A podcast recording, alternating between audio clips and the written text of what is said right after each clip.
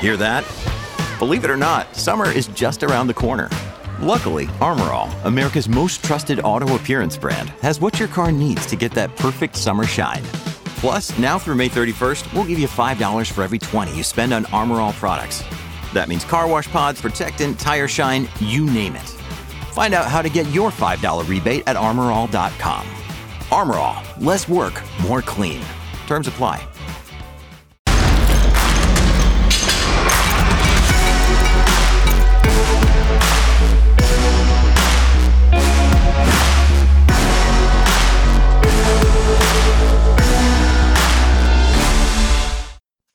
Welcome to Drilling Deep. I'm your host, John Kingston. We're the place at Freightways where we talk about diesel and oil. Got to drill for oil to get it, so that's why we call the show Drilling Deep. And then we talk about whatever we feel like talking about. This week, we're going to speak with Mike Roeth. He's been here before with us at Drilling Deep. He is the head of the North American Council for Freight Efficiency, and they've been getting results in from their latest Run On Less test of various technologies and techniques to improve fuel efficiency. He's going to be here with us in a few minutes and talk about some of the results of their test this year, which focused on battery electric vehicles. Last Friday, when the prior edition of Drilling Deep dropped, ultra-low sulfur diesel on the CME commodity exchange settled that day at a little more than $3.36 per gallon. Today, as I record this, it dropped below $3 per gallon for the first time since the end of July. It really has been a stunning decline. So let's talk about why. It seems like just a week ago that diesel was going to rise forever. Of course, nothing ever rises forever, but you know, sometimes you get that feeling. And if you're listening to this, you're probably wondering why you haven't seen much more of this move at the pump, and you haven't. As I've noted before, whether it's on the way up or the way down, retailers are not really set up to deal with the kind of big, wild swings that we're seeing right now in wholesale markets, because the wholesale markets will track the futures markets pretty closely. Those wholesale markets are keying off what is going on in futures and spot markets. Retailers are just not of the mindset to go up 7 cents one day and down 11 cents the next. Retail prices really, not just for diesel, but for gasoline too, are the ultimate lagging indicator. What has happened in this market? So much, but I'd say right now, let's talk about the fact that markets are tied to macroeconomics, and those macroeconomics have been gripped this past week with concerns about higher interest rates as the 10-year U.S. note has plummeted, sending interest rates higher. Higher interest rates means that holding inventories gets pretty expensive. And yes, we've talked about concerns about low diesel inventories going into winter, as a reason why prices would go higher. It's still a factor. U.S. inventories in the most recent report did fall somewhat. Not a lot, but they're still very tight. But at a certain point, the desire to avoid building inventories becomes a drag on demand. Inventories tie up capital, and those higher interest rates are a real discouragement to putting stocks into storage. That's definitely a factor in the decline in diesel prices this week. Let's stop right here and note that it isn't just diesel dropping. Brent crude, the world benchmark, is solidly below $90 per barrel just a few days after it seemed that $100 was inevitable. That's going to bring down diesel as well. But diesel is falling faster than Brent. The spread between the two this week, when comparing just on a front-month-to-front-month basis, fell under $1 per gallon. In the past few weeks, it's been over $1.20 a few times. So you can see how dramatically diesel has weakened relative to crude. On an outright basis, it is Thursday as I record this, and at the price of ultra-low sulfur diesel on the CME at 9:30 this morning, turned out to be the settlement, it will be down 46 cents per gallon since last Friday. When will that show up in retail diesel prices? Again, that sort of drop in futures markets with that fast does not do well in terms of showing up at the pump quickly. It's frustrating to consumers, but wholesale numbers do come down roughly in tandem with futures prices. So yeah, there's likely to be a windfall for retailers in the next few days or even weeks. But there are times when things are reversed and the retailers get hammered. So it all sort of balances out at the end. It's really incredible how much the outlook on demand has changed in just the last few weeks. not diesel demand so much, but world petroleum demand in general. The markets seem to really be latching on to the idea that higher interest rates are going to severely crimp economic growth, and with it, oil demand will sink. The weekly EIA numbers this week seem to show a sharp downturn in gasoline demand in the U.S., though the online chatter was that there was some indication that that might have been an outlier. Let's face it, the idea of central banks has been, or the goal of central banks, has been to drive up interest rate, so slow economic activity, and put inflation in check. It is possible that we're at that point. If so, oil is not going to be exempt from the slowdown. You're seeing that in the price.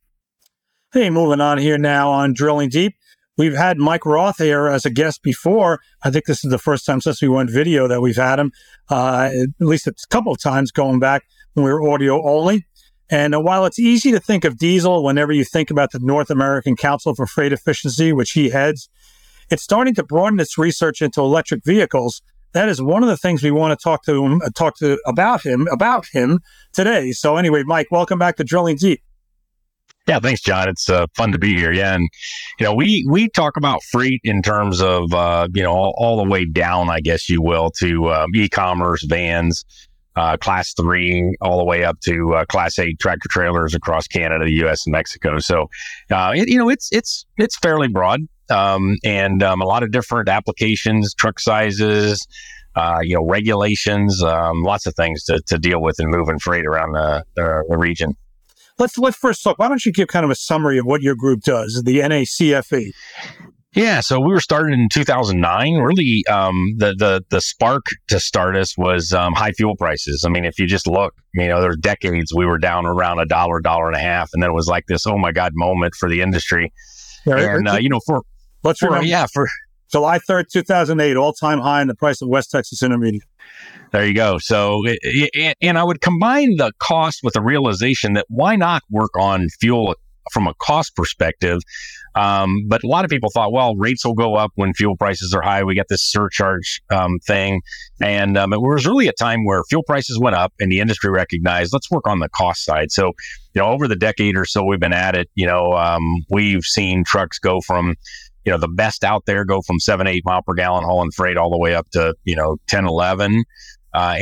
We've got super trucks from the truck manufacturers that are doing 14, 15, 16. So, that along with the greenhouse gas regulations that have been sort of a push, as well as various different polls, and diesel's become a lot better. But we noticed, in the end of the last decade that, I wasn't going to stop there. And this zero emission freight movement, or sometimes we call it decarbonizing, I mean, it has come faster than I thought.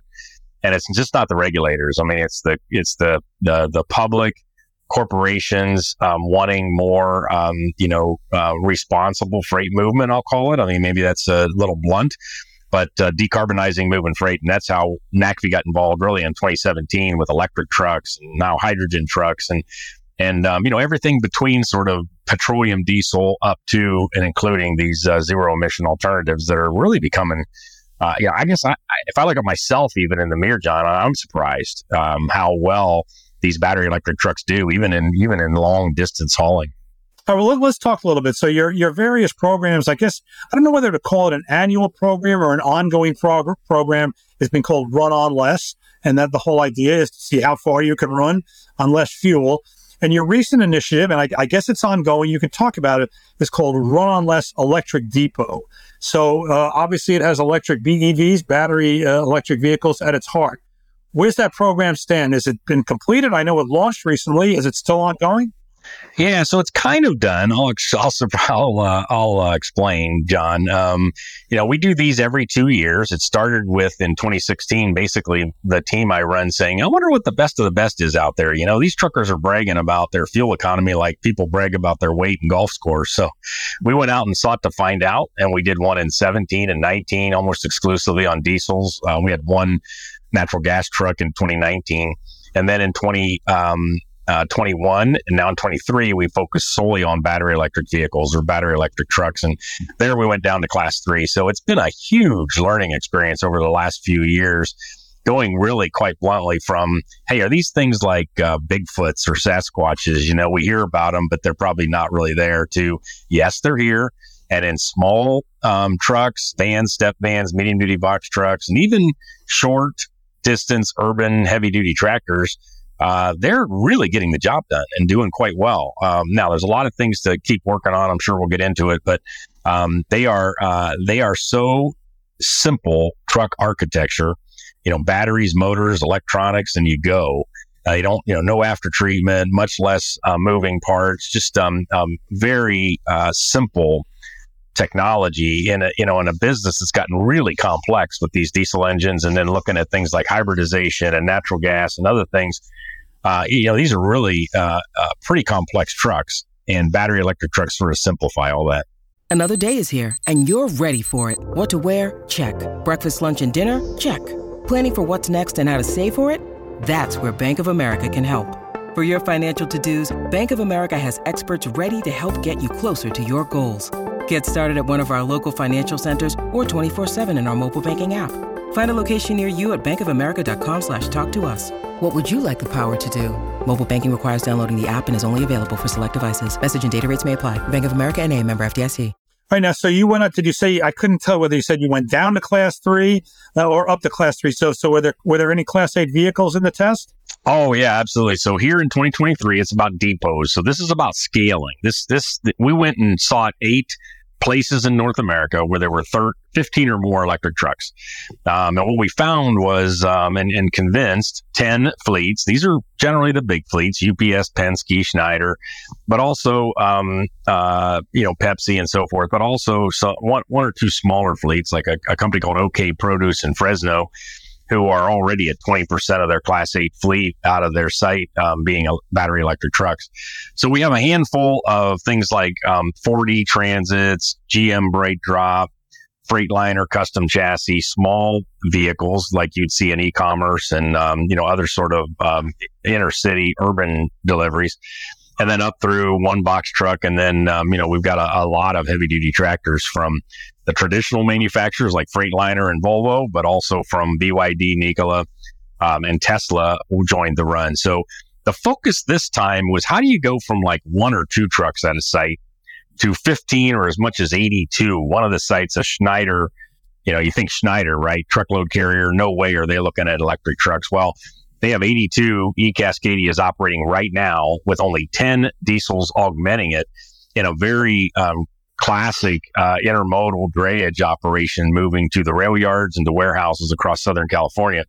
And they're making it happen with a truck that, an eCascadia that's kind of limited in range to about 230 miles per charge. But they're getting multiple charges in per shift.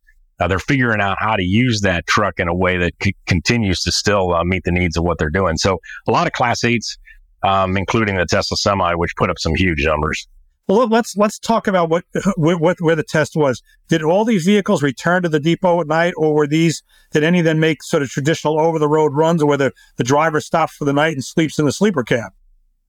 Well, let me say first, John, that these were real trucks, real freight, real routes. None of this is made up. This isn't like a marketing test or, we loaded it with X amount of concrete blocks. This is real freight at these locations. So they're all moving goods like they normally would had Run On Less not been there, basically that.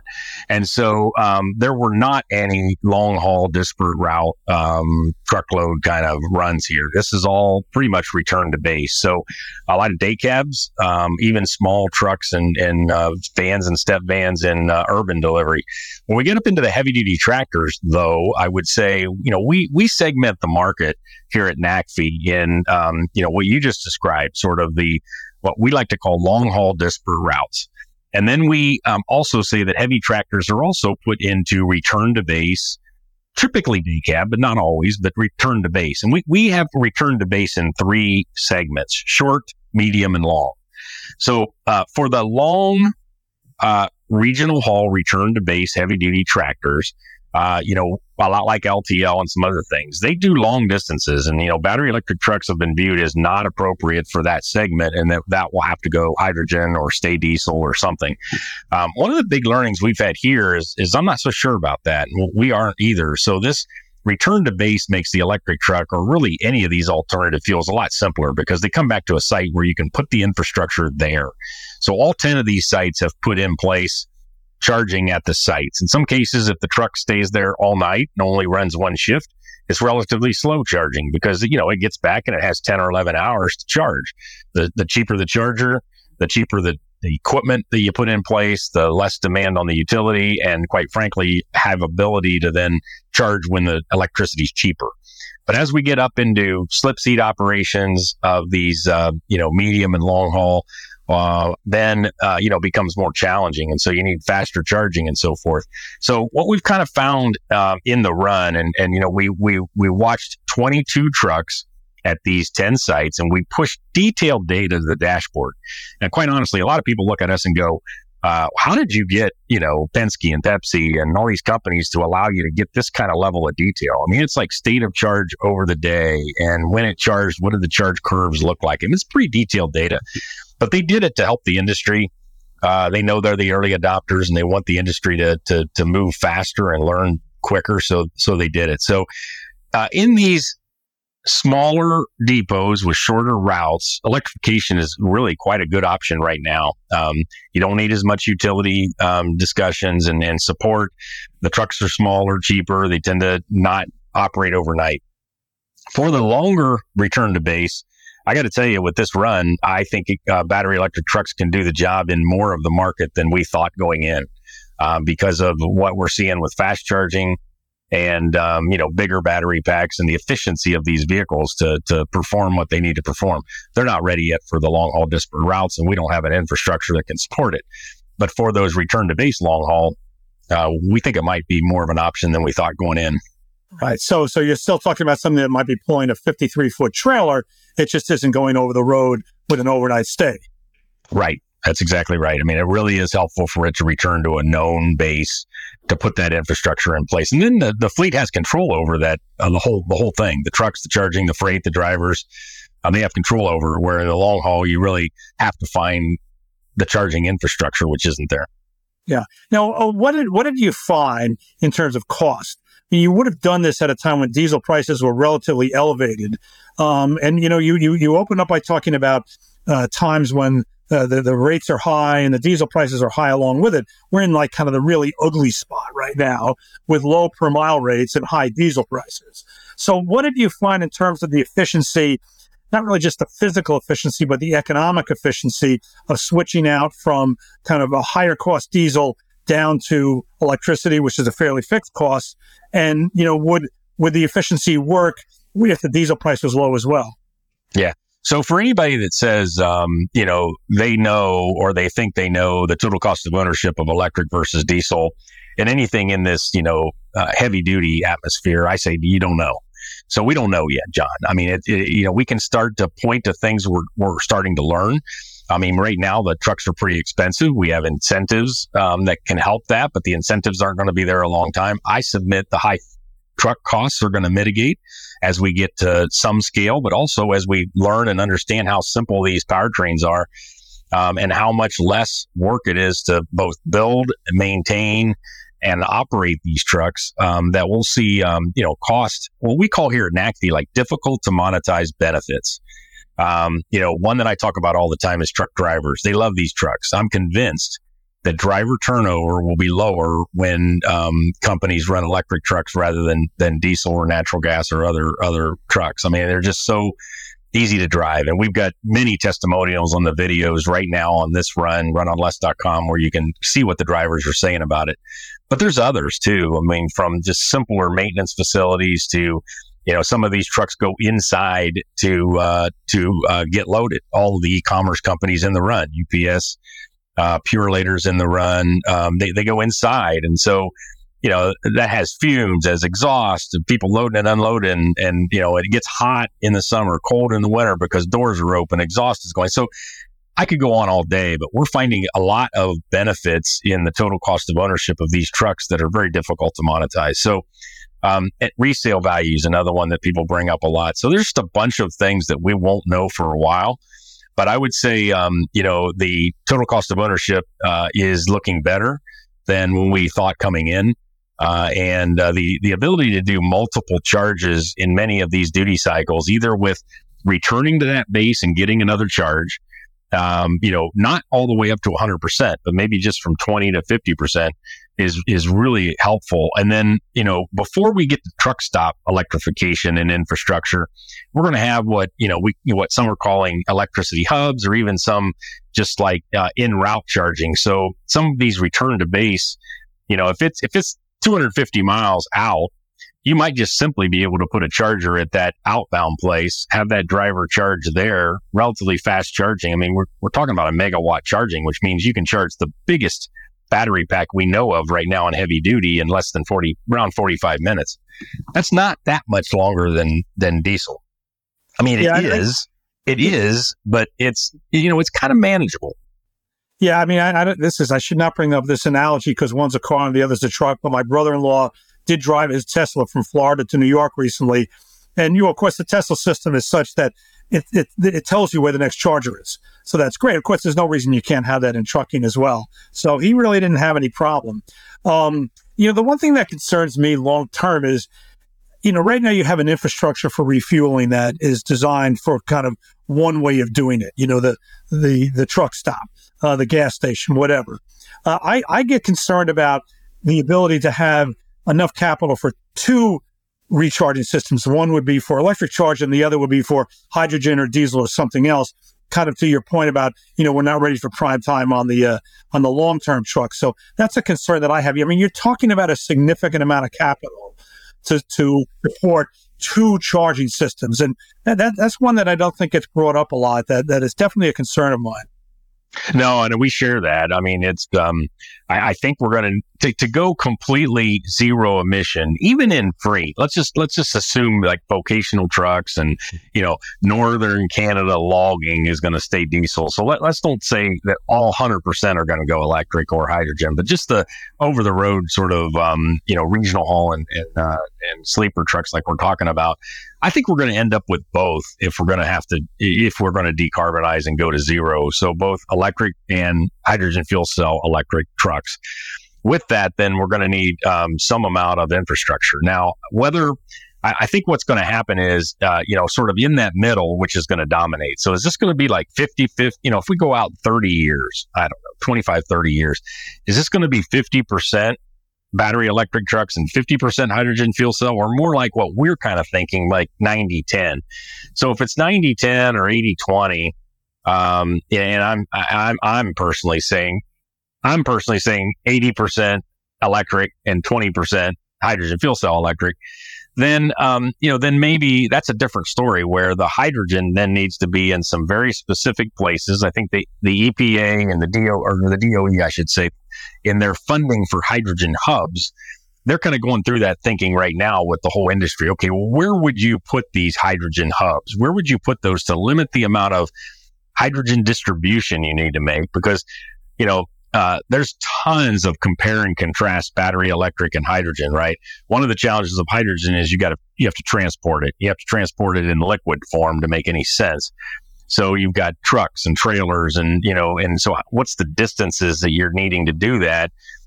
So the whole infrastructure point you're bringing up is huge. And it's going to depend not only on the infrastructure itself, but how far these trucks make sense and what that sort of mix of battery and hydrogen will be long term. Again, the battery truck is pretty simple. The infrastructure is actually straightforward as well, because we've been putting up skyscrapers and sports complexes. We kind of know what's going to need to happen to do a 10 megawatt trucking site because we've done others. Now we get all the discussion about brownouts and is the grid ready and all that, and what percent of the grid is coal and what percent is renewable. We can of course have all those discussions. But at the end of the day, it's going to come down to, for trucking, what can the battery electric truck do and how far can it go to gain its relative simplicity against, a much more complex hydrogen fuel cell truck and the infrastructure that's needed as well. So that's kind of where we're at right now as we learn from the run and the other research that NACD's been doing. Now, let's talk about if you were able to calculate kind of a miles per gallon equivalent for this. Now, I'm not sure how you would do it. It would seem to me off the top of my head, let me give you my half-baked theory, that you would say, well, okay, we had to spend X amount of dollars to acquire the electricity to run it. That would buy you X number of gallons of diesel, which has an average rate of, let's say, 9 miles per gallon. I mean, did you do something like that? And yeah, so we've done that. And, you know, so the MPG equivalent of a heavy electric truck is like 2 to 2.5 times the diesel counterpart. So somewhere in the 18 mile per gallon piece. But there's so much there, right? So, you know, let me just use an absurd analogy. You've got school buses that, of course, we want to get emissions away from our kids. Even the clean diesels, we want to, you know, we'd like to do that. But they use very little electricity. So the savings when you compare, you know, 30 miles a day or 50 miles a day on diesel versus electricity is kind of difficult. It's not a lot of savings there. So, and when you get up to bigger ones, so bigger trucks, it's, you know, quite different, of course. So, all of it kind of depends on the duty cycle, the situations at the locations.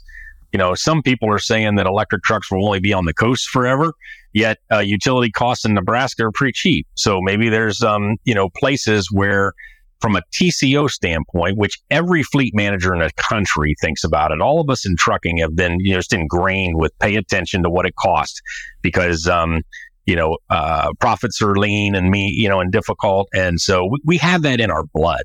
So that will help us out a lot, make these different technologies successful, because quite frankly, diesel that we've known and loved is, you know, on its way out. Ultimately, because of what it's just doing. I mean, unfortunately, because it's been a great fuel, but this generation of fleet managers are the first to really start this transformation to something else. Yeah, also, another thing I think about total cost of operation. You know, everybody talks about the truck driver shortage. We at FreightWaves do not tend to believe in it, but regardless. And then the other big concern here is the diesel mechanic shortage. And I will never forget the first time I saw a diesel engine and a battery engine side by side. I mean, the contrast is real and staggering. And so, you know, what is the total cost of operation? If you don't have to sweat hiring a diesel mechanic, you can hire a lot fewer battery engine mechanics and still get the job done. An interesting thing that my team brought up as we were kind of almost brainstorming, what have we learned here? And it was around the people that we interviewed, 122 people at these 10 sites directly responsible, plus another 30 or 40 or 50 that we met. They're all like really into this and they're excited about it. And quite frankly, John, I mean, it was very diverse. 49% of the 122 people were either women or people of color. And so this is you know, I think electric trucks and, you know, we also see this a bit in automation and some other of these technologies, just bringing some really smart, dedicated, you know, passionate people into our industry. We've kind of fallen in, me, myself as well. We've kind of like, well, you know, we're just the trucking industry. Well, the trucking industry is now pretty cool, and it's got huge challenges. And so I do see, you know, the people that have come into the industry that may not have been here if we were still doing, you know, kind of the old way. Really exciting. And, you know, I'm going to be at Women in Trucking in a month in Dallas. And, you know, we'll see just a lot of capable, exciting people there, like on and on. So that makes me hopeful, because there's a ton of challenges making this happen. Yeah, I attended the Sierra League conference, which is the big energy conference. I mean, I've been going to it since the 90s. And I went to it last year in Houston in March. And in fact, I just signed up this morning to go next year. And the one thing about it, you know, you could talk about hydrogen. First of all, the joke was they should turn it into a hydrogen meeting, okay, because that's all they talked about. And what really strikes you is the brain power going into this. It is significant. Yeah, it is. You really, and it's not like, I don't see it as a, you know, a short-term thing. I mean, I think it's, the group doesn't want to just show it can be done. Like, you know, the last few weeks I've been talking that, you know, Run On Less was showing the art of the probable, not the art of the possible. It's not like, you know, research and like engineering things. These are real production level trucks being operated by fleets in a way to make them as successful as we can with limited range and longer fuel time. And if one thing I've learned in our industry in 35 years is that, you know, throw us the challenge. We may not like it, but we'll figure it out, because at the end of the day, we got to move the goods, right? Or like my friend at Rakesh at Daimler says, if we don't do that, we'll all be sitting around hungry and naked. And so we take that responsibility, you know, extremely seriously in this industry, and we'll figure it out. And I think the Run On Less You can see it right now at runonless.com. These are 10 places that are quote unquote figuring it out. Well, Mike, I could talk to you about this all day, but we're going to have to bring it down to a close. So anyway, I want to thank Mike Roeth, talking about Run On Less. He's with the North American Council for Freight Efficiency. If there was a takeaway number from this, 18 miles per gallon is a pretty good number, you know? Yeah. And, you know, we had one truck that did 1,076 miles in 24 hours. They did 400 miles on a stated charge. I mean, those numbers for all of us doing this work, we're like, oh my God, you know, maybe this is a bigger part of the industry and quicker than we thought. Of course, a lot of the challenges that we've talked about in the time we've had together, but, you know, it's here, it's real, and we'll see how far, how fast it goes. And we're glad that you've been here. So anyway, Mike Roeth, thanks for joining us here today on Drilling Deep. You've been watching Drilling Deep. We are part of the Freight, or just listening to it. You could be watching it, you could be listening to it. We are part of the FreightCast family of podcasts from FreightWaves. You can find us on all the leading podcast platforms as well as YouTube. I've been your host, John Kingston, and please join us again.